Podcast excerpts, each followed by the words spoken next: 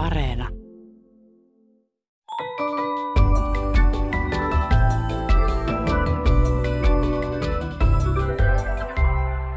Hei, tämä on Aristoteleen kantapää, audiosyöte kielen ja todellisuuden väliseltä harmalta alueelta, ja minä olen Pasi Heikura. Tänään sukellamme tuoreen olympialajin rullalautailun kieleen eli skedeläppään. Lopuksi pohdimme kätilöiden uupumista, mutta sitä ennen ihailemme, mitä kaikkea voi yhteen hiileen tehdä. Hiili on elämälle elintärkeä alkuaine ja sen lisäksi sitä tarvitaan myös ihmisten yhteiselämässä. Näin muisteli erään Ylen kuntavalitentin taannoinen toimittajakin todetessaan näin. Vedetään yhteen hiileen. Kuulijamme nimimerkki Sanatartsan joutuu tulkitsemaan puhuttua. Lienee tarkoittanut yhteen hiileen puhaltamista – Sanatartsan on oikeassa. Toimittaja on ilmeisesti ajatellut yhteistoimintasanontaa vetää yhtä köyttä, mutta suussa on ollut jo yksi hiili, joten lopputulos on hiukan omaperäinen. Mutta yhteishenki on siinäkin korkealla ja ehkä nyt käytetty ilmaus on parempi kuin yhteen köyteen puhaltaminen.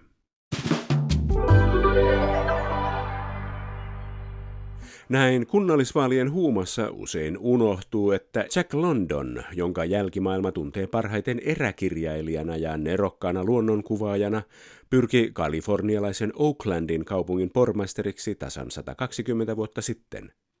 25-vuotias ehdokas edusti sosialistista puoluetta, mutta hänen saamansa 245 ääntä eivät riittäneet virkaan pääsyyn. London oli myös purjehtija ja ahkera lehtimies. Vuonna 1907 hän seilasi purjeveneellään Havajille, missä hän tutustui lainelautailuun. Lainelautailu oli Havajilla ikivanha, varsinkin ylimistön harjoittama perinteinen aaltojen ja meren hallintaa kuvastanut vankan uskonnollinen taidemuoto.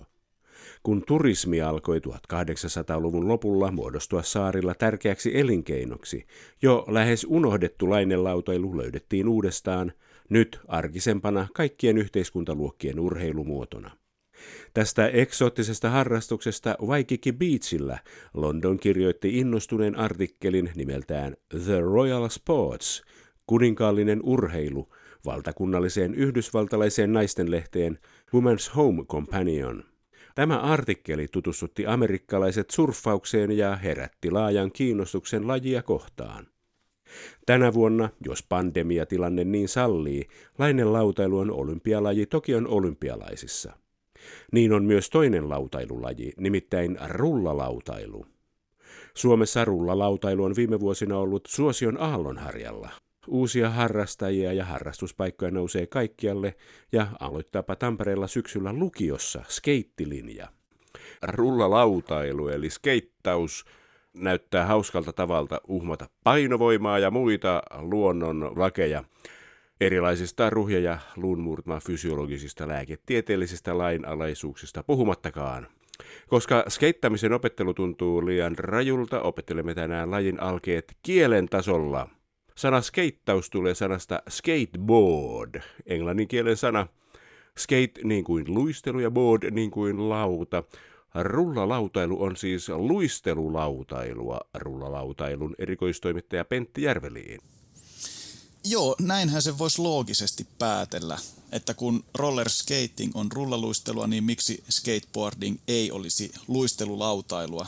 Rollerboarding olisi ehkä jopa niin kuin loogisempi nimi lajille keksivätkö skeittaamisen siis aikoinaan luistelijat, jotka halusivat luistella myös kesällä, kun järvet eivät ole jäässä?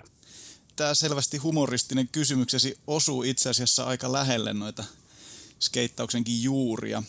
Jäitä pitkähän on luisteltu luista tehdyillä luistimilla jo 3000 vuotta ennen ajanlaskun alkua ja sieltä lienee peräisin myös se sana skate, joka on muovautunut jostakin muinaisenglannin sanasta, joka tarkoitti sääriluuta, joka oli yleinen luistin luu tuohon aikaan. Ei kuitenkaan ihmisen sääriluu käsittääkseni, vaan jonkin eläimen sääriluu.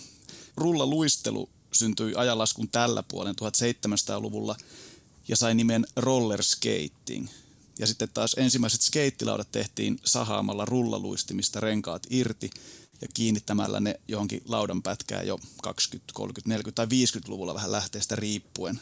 Ja tältä kantilta tarkasteltuna sana rullalauta on hyvinkin osuva suomennus siihen, että siinähän on lauta, johon on kiinnitetty sitten rullat.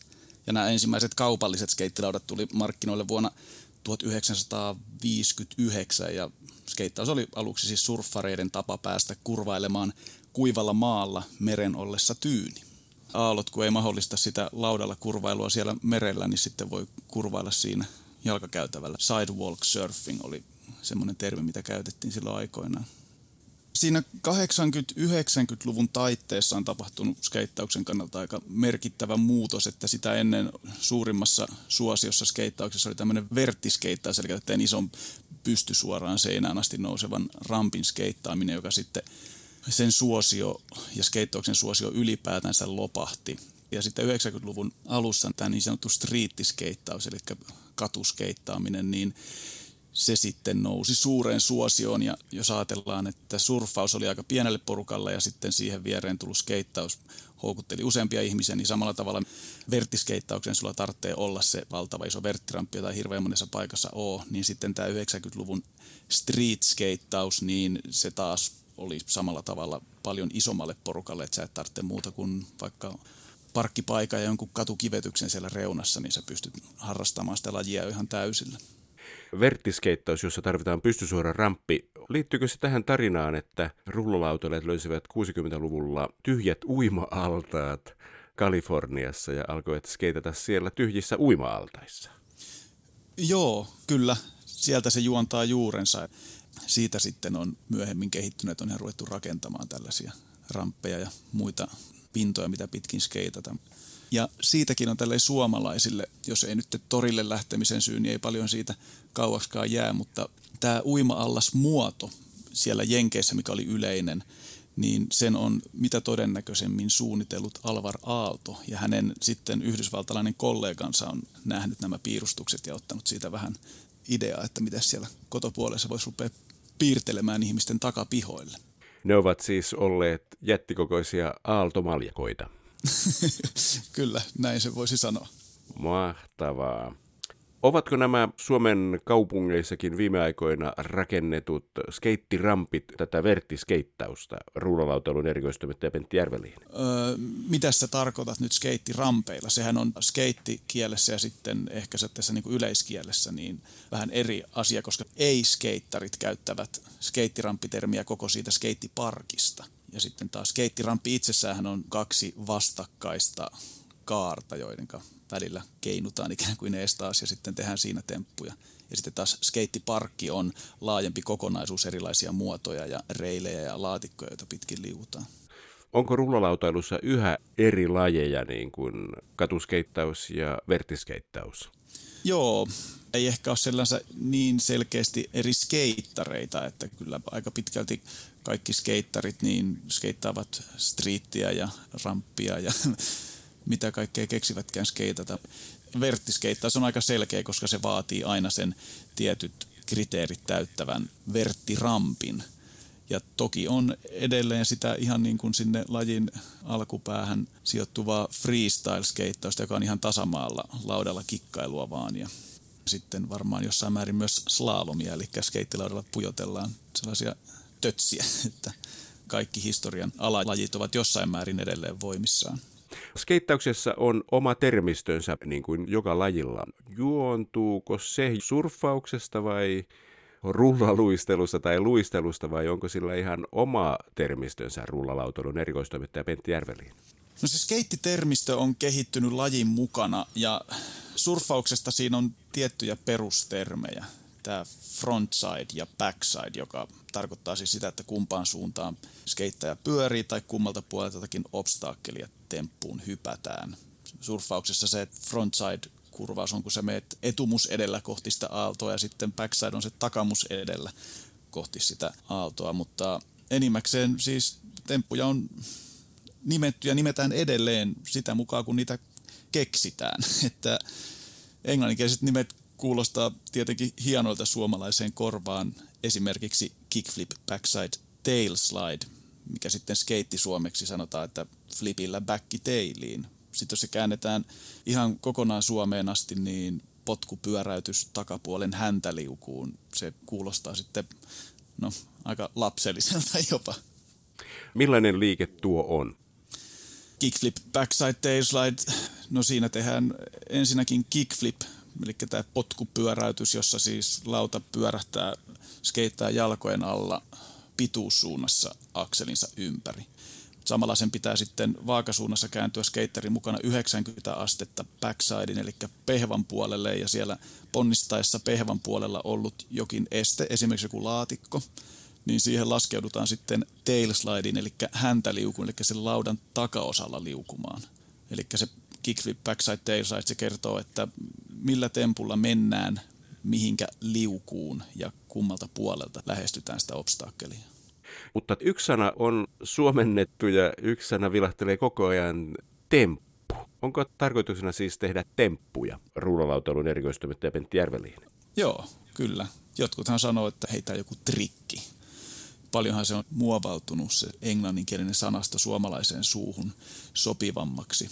Mutta siis skeittailu on temppuilua. Siinä pistetään jaloilla tai käsillä tai millä pistetäänkään lauta pyörähtämään ja siitä muodostuu sitten joku temppu. Sitä se on yksinkertaisuudessaan sellaista leikkimistä. Ja katsojien hämmäsyttämistä ja yllättämistä ja viihdyttämistä.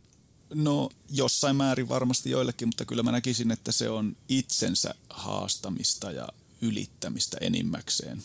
Koska skeittaus tarjoaa loputtoman määrän tavallaan niitä seuraavia vaikeusasteita ja tasoja siihen, että sitten kun sä oot vaikka vuosikymmeniä harjoitellut ja pääset sen kickflip backside tail slidein, niin sä voit myös yrittää sitä kickflipillä pois ja se tarjoaa sulle seuraavat pari vuotta sellaista niin kuin joka päivästä harjoiteltavaa, että sit se olisi kickflip backside tail slide, kickflip out flipillä backitailin flippi pois, niin enimmäkseen siinä kyllä varmasti on ihmisillä se, että mihinkä minä pystyn ja kuinka sinnikäs minä olen siinä tavoitteessani, koska yksinkertaisimmatkin jutut vaatii todella monta toistoa skeittauksessa. Kyseessä on siis hyvin vaikea laji.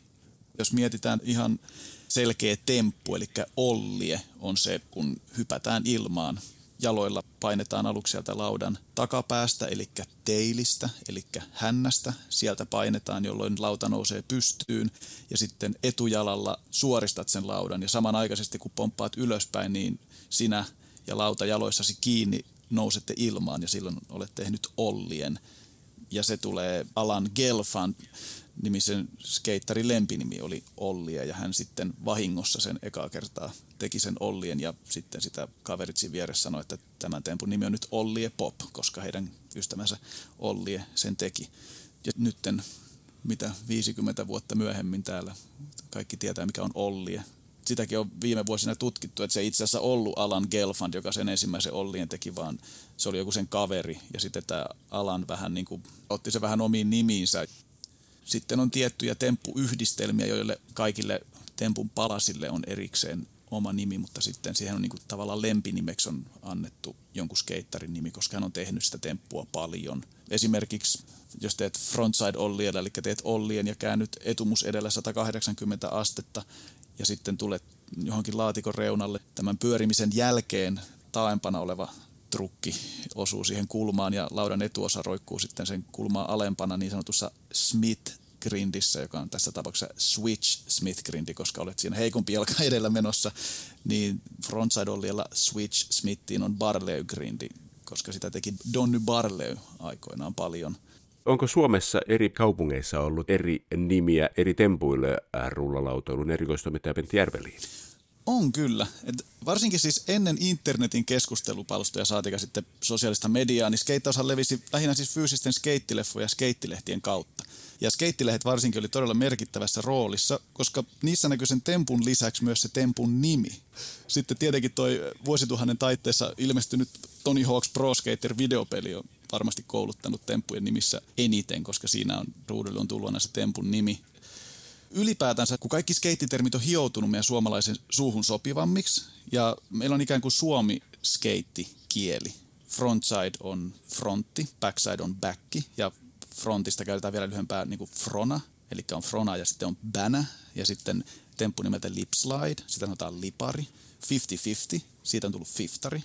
Board slideista on tullut joidenkin suussa borssi, Ja 360 astetta, kun teet Olliella, niin silloin jenkki lempinimi kuin Hippie Twist, jota sanotaan sitten vaan hipariksi. Ja sitten sä teet 360 Olliella lipslideen, niin sitten teet hiparin ja liparin. Ja sitten sä voit sanoa sille, että tein justiinsa hipari liparin. Ja sitähän ei kukaan Suomen ulkopuolinen skeittari ymmärrä yhtään, että mitä sä oot tehnyt siinä. Ja sitten on skeittitempuilla aivan älyttömästi lempinimiä, jotka on niin kuin alueellisia tai kaveriporukoihin sitoutuneita. Että 360 flippi, 360 flip, sitten se on lyhentynyt englanninkielisessäkin skeittikielessä niin kuin tre flip. Siitä on käytetty Suomessa nimeä kolmari, koska se on 360 flip. Nettihän se on yhteistänyt terminologiaa Suomen sisällä ja maailmanlaajuisestikin tosi paljon temppujen nimissä vilahtelee sana grind. Mihin se viittaa tässä kohdassa? Grind, suomeksi sanottuna grindi, niin se on aina, jos sä liuvut skeittilaudan trukilla, eli se osa, johon on kiinnitetty renkaat, se on trukki, kun sä liuvut sillä, niin se on grindaamista, ja jos sä liuvut sillä laudalla, niin se on slidaamista. On se eri äänikin, liuvutko sä tällä metallisella trukilla jotain kiveä pitkin vai laudalla. Laudalla liukuminen on pehmeämpää ja liukuu niin kuin smoothimmin. Sitten taas trukki, niin se silleen raastaa sitä pintaa. Ja nyt ollaan siinä tilanteessa, että skeittaus on olympialaji, niin kuin muuten samoissa olympialaisissa myös lainalautailu on olympialajina. Onko rullalautailussa nyt sitten olemassa jokin yleismaailmallinen rullalautaliiton nimistölautakunta, joka antaa jokaiselle tempulle omat nimet ja lähettää ne sitten kaikille aluejärjestöilleen eri maissa rullalautailun erikoistoimittaja Pentti Järveliin? No näissä olympialaisissahan kisataan, se on jaettu kahteen osaan, että siellä on park ja street. Ja muutenkin tuossa Jenkkien vetämässä kisaskeittaamisessa, niin siinä on ollut tämä park- ja street-jako. Parkilla tarkoitetaan siis semmoista aikaisemmin mainittua puulia, mutta se on valtavan iso semmoinen uima-allaskompleksi, että siinä on sitä kaarevaa pintaa ja siellä on töyssyjä vähän jokaiseen suuntaan. Että kun miettii sellaista pyöreätä uima-allasta, mutta jos olisi tosi paljon eri korkusia, niitä altaan reunoja ja aaltoja siellä pohjallakin, niin sitä kutsutaan park. Ja sitten taas street on tällainen, missä on sitten rappusia ja käsikaiteita tai laatikoita ja hyppyreitä. Mutta sitten taas Suomessa, kun jos sä sanot sille, että mennäänkö parkille vai streetille, niin sä tarkoitat, että mennäänkö paikkaan, joka on rakennettu skeittaamiseen, eli skeittiparkille, vai mennäänkö streetille, eli tuohon niinku kylille, kadulle, vaikka jonkun ostoskeskuksen eteen jotain penkkiä pitkin liukumaan, niin siinä mielessä se on vähän hämäävä tuo skeitti-Suomi-sanasto. No, jos ei kisapaikkoja ole standardoitu, niin onko sitten näitä temppuja standardoitu jollain lailla? Ruulalautailun erikoistoimittaja Pentti Järveliin. Skeittauksen tuomarointi, niin siihen on onko se World Skate Organizationin tekemät ohjeistukset, jotta se olisi sille yhtenäistä. Siinä otetaan huomioon vauhti, tyyli, puhtaus, miten sä yllätät tuomariston tai mitä kaikkea. Siinä on monia eri osia, mutta pohjimmiltaan se on tosi hankalaa, koska joillekin on luontevampaa tehdä vaikka kickflippi, jossa tehdään siis ollia ja potkastaan sinne laudan sivuun, jolloin se lauta pyörii sun alla, kun sitten heelflippi, jossa sä potkaset sinne varpaitten suuntaan ja kantapäällä pyöräytät sen laudan niin sitten että miten sä tuomaroit, että tekeekö joku kickflipillä siihen backside tail slideen vai heelflipillä siihen backside tail slideen, jos sä et tiedä sitä, että onko se sen skeittarin nyt vahvempi temppu se kickflippi tai heelflippi. Ja ylipäätänsä kun puhutaan kisaskeittauksesta, mikä mun mielestä olisi ihan tärkeä erottaa skeittauksen alalajiksi, niin kyllähän siinä pitää aika paljon silleen niin kuin typistää sitä skeittauksen kirjavuutta ja upeutta ja vapautta sille, jotta sä saat sitä sellaiseen, mitä voi edes niinku pisteyttää tai tuomaroida. Että kun skeittaus on tämmöinen upea itseilmaisun muoto ja itsensä haastamisen muoto ja semmoinen mahtava asia, niin kisaskeittaus on pieni, pieni slice siitä upeasta piirakosta. Minulla on ystävä, joka on aloittanut skeittaamisen päälle kuusikymppisenä ja minulla on ystävän lapsi, joka on aloittanut skeittaamisen alle kuusivuotiaana ja voidaan olla samaan aikaan kaikki kolme skeittiparkilla – olla saman obstaakkelin päällä odottamassa vuoroamme, että kohta me tästä dropataan, eli lähdetään jostakin rampista alas. Me katsotaan samaa obstaakkelia ja siinä on 6-vuotias, 36-vuotias ja 66-vuotias. Ihan sama katse ja sama semmoinen, että vitsi, että nyt mä teen sen tempun, mitä mä en vielä osaa. Ne on ihan täysin eri temput meille kaikille, mutta se on se missi on yhteen, että mä haluan ylittää itseni. Skeittaaminen on leikkimistä ja sitten sä itse määrität sen, että millä tavalla sä skeittaat. Toki siihen tulee jotkut sitten puristit näsäviisastelemaan, että ei toi ole temppu, koska sulla kävi kaksi jalkaa maassa ja ei tuollaista ole ennen tehty, niin sitten heitä voi muistuttaa siitä, että hei, että tämä on skeittilautailu, mä saan tehdä ihan mitä vaan haluan, mä saan kutsua että temppuu ihan millä nimellä tahansa, koska skeittauksissa ei ole mitään sääntöjä, ja jos sä oot eri mieltä, niin sä oot ehkä hieman vieraantunut siitä lajin ydinjuurakosta.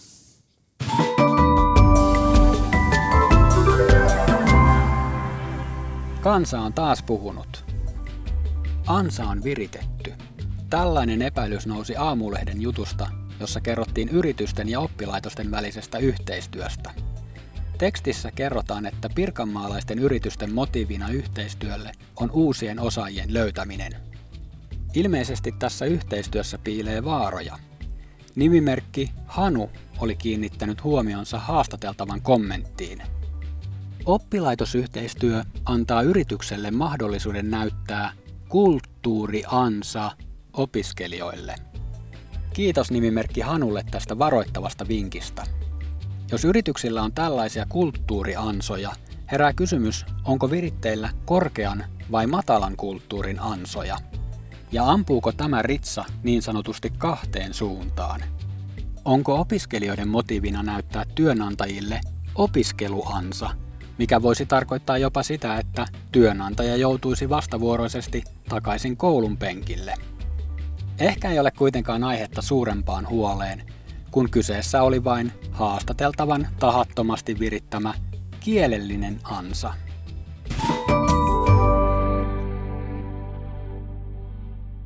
Maailmassa on moninkertaisesti esineitä ja asioita ihmisten sanavarastoon nähden – Siksi moni sana merkitsee useampia asioita ja sanan lopullinen tarkoite täytyy päätellä käyttötilanteesta.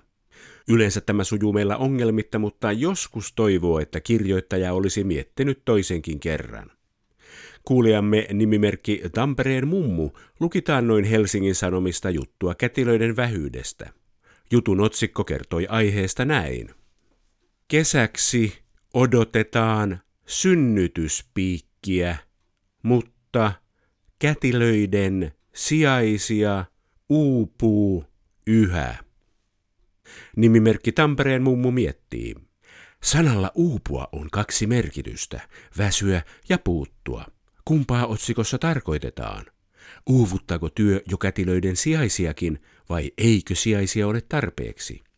Ilmeisesti otsikon laatia ajatteli lyödä kaksi kärpästä yhdellä iskulla. Jutussa puhuttiin nimittäin sekä työuupumuksesta että työvoimapulasta. Aristoteleen kantapään synnytyssalifraasien virkailtään vanhin Epidurasel Pupu on samaa mieltä. Kirjoittajan olisi kannattanut miettiä ensin. Samaa piittaamattomuutta miettimistä kohtaan edustaa se, että käyttää sanaa synnytyspiikki. Syntymän ihme on nimittäin usein hyvin kivulias kokemus ja kivun lievitykseen käytetään kaikenlaisia pistoksia, arkikielellä piikkejä. Niinpä otsikko sekoittaa tilastollisen piikin kivun lievityspiikkiin.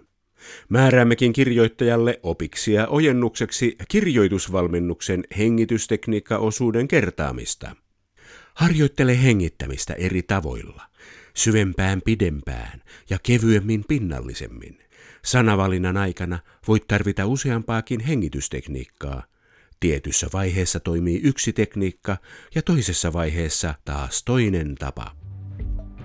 Tässä kaikki tänään. Jos silmäsi sattuu tai korvaasi särähtää jokin lause tai sana, ilmoita asiasta Aristoteleen kantapäälle sähköpostilla osoitteeseen aristoteles.yle.fi tai lähetä viesti ohjelman Facebook-sivun kautta. Vastaanotin kuulemiin ensi viikkoon.